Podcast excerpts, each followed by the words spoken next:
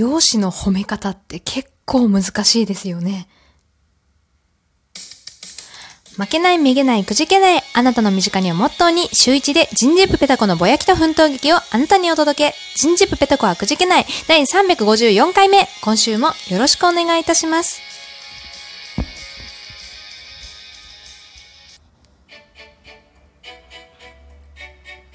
ペタコのお便りのコーナーということで、えー、ペタコネームパンダさんからいただきました。ありがとうございます。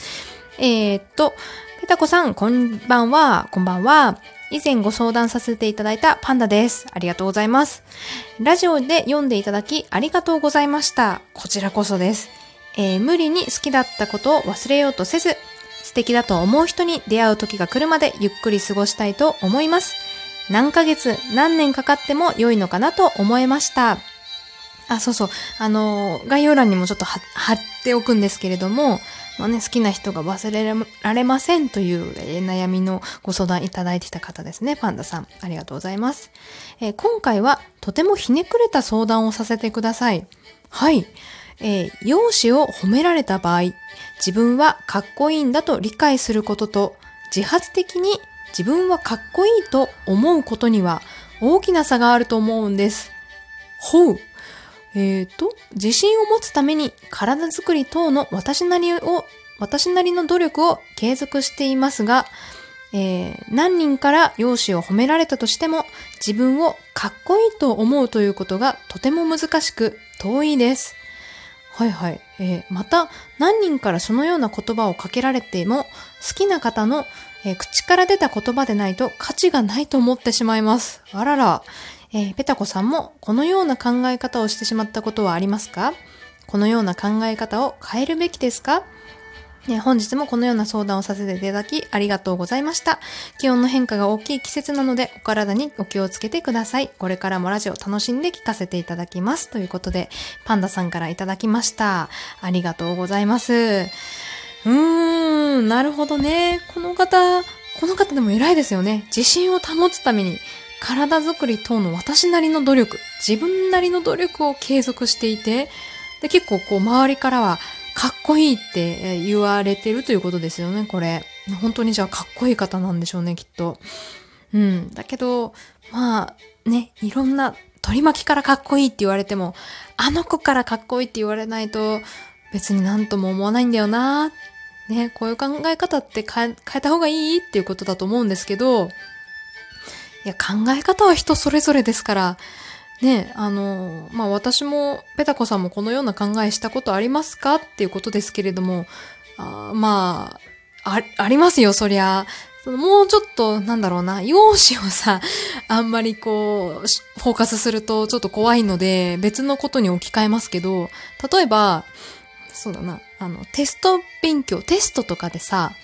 自分は結構それなりに毎回努力をして、でね、いい結果を残そうとしてる。だから、あ授業もちゃんと真面目に聞いてるし、ね、朝晩で予習、復習を欠かせないと。で、いや、今回のテストは、ね、結構いい点いったな。80点ぐらい、ね、平均点が、えー、40点のテストで80点取れたとする。ね、その時に、周りから、えー、ペタコさん80点すごいねって言われたとする。ただその周りの人たちは、いつも、ね、全然勉強もしないし、授業もろくに聞いてないし、予習復習も全くしてなくて、適当にテストを受けて、20点だった人たち。から、え、80点ってめっちゃすごくないって言われた時に、そのめっちゃすごくないの重さを全然感じないというか、あの、ね。で、別に、えっ、ー、と、例えばいつもね、100点近くの点数を取ってるで、すごく真面目な努力家な秀才がいたとしましょう。その方から、ペタコさん、今回のテスト80点だったの？え、すごいねって。私も、ね、今回はちょっとダメだったけど、80点も取れるなんてすごいじゃんって言われた時、その20点の時と、20点の人たちの時と、いつも100点だった、100点の方の言葉の重みって全然違うと思うんですよ。だって100点の方の方が、私の努力を正しく理解してくれてから、うーん、うまく言えないな。理解してくれていて、それでなおかつすごいと言ってくれてる方だから。20点の人たちは、ね、努力を知らないのにすごいって言ってるから、それはちょっとなんか、うーん、違うなというか、あの、う、嬉しいんですけどね。嬉しいんですけど、価値がないとまでは申しませんけど、あの、あ、うん、ありがとうっていう、なんだろうな。上辺だけのありがとうになっちゃう。うん。それはでも仕方がないことじゃないですかね。やっぱり自分を正しく理解してくれてる方とか、自分の興味のある方からの言葉って、何よりも、うん、重、重みがあるというか、あの、心に残る言葉ですよね。で、ね、考え方は変わらないと思うんで、私がいくら言おうが考え方っていうのは簡単に変わるものじゃないから、あの、態度に出さなきゃいいと思うんですよね。その、周りの方たちがかっこいいねって言ってくれて、別に君たちのかっこいいって求めてないんだよねっていうような態度になると、ちょっと、何あの人っていうね、目で見られてしまうので、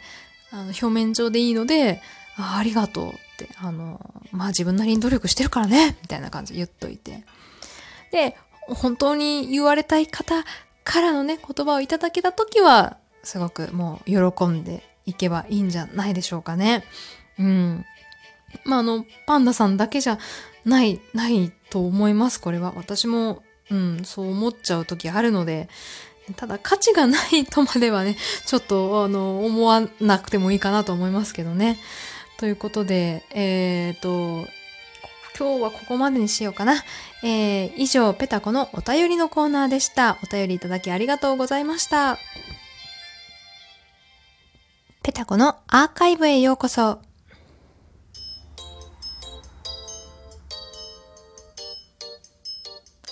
はい。ということで、こちらのコーナーは、私のラジオにね、感想が届いておりまして、それをね、いくつか抜粋してご紹介していた、いこうというコーナーでございます。早速ご紹介していただき、今日も調子が悪い。えー、ペタコネームみーちゃんさんからいただきました。みーちゃん、いつもありがとうございます。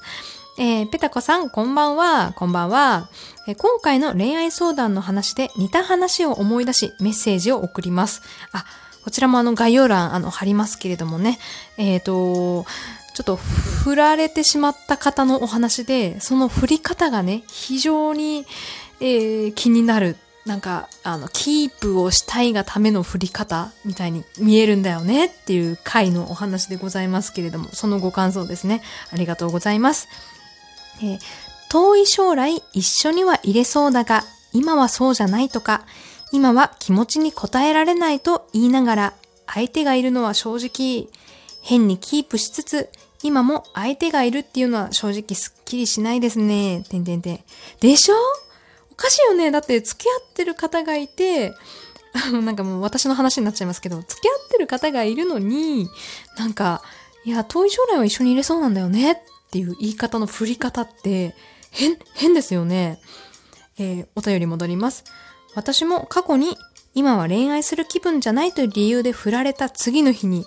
彼女と手を繋いでいるのを見たことがあります。うわ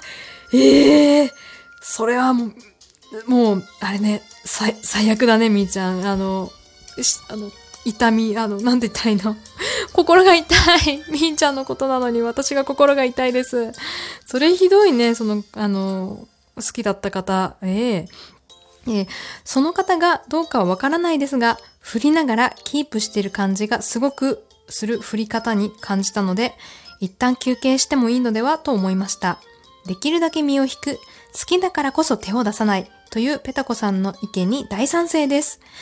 え、視野を広く持って他の人も見てみてほしい気持ちもありますが、え、その人の好きな気持ちを無限にしたくはないと思いますので、気が済むまで好きでいるのも一番納得ができるかなと思います。ということで、えー、長文失礼しました。ということで、みーちゃんありがとうございます。こういうね、ご意見いただけるの本当に助かります。そうね、このさ、みーちゃんの文章でさ、ちょっとキュン、キュンときたというかドキッとさせられたのが、えー、その人を好きな気持ちを無限にしたくはないと思うのねっていうので、ちょっとドキッとしたというか、ハッとさせられたんですよね。もしかしたら前回の私のアドバイスって、オシリスの天空流さんの好きっていう気持ちを無限にした回答だったかなと、ちょっと反省をしてしまいまして、そうね。やっぱりずっと好きだった方の気持ちっていうのは、ねいきなり諦めろって言われても、なかなかね、諦めきれないですよね。ただ諦めないということは、その分傷つくことでもあるので、なんか傷ついてほしくないっていうか、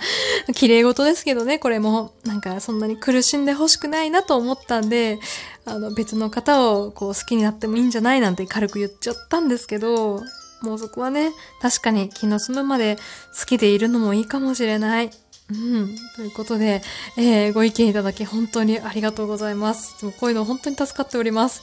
ということで、えっ、ー、と、ちょっともう一通ご紹介したかったんですけど、お時間があまりないので今日はここまでにしたいと思います。えー、以上、椎名ペタコでした。ここまでお付き合いいただきありがとうございました。それでは、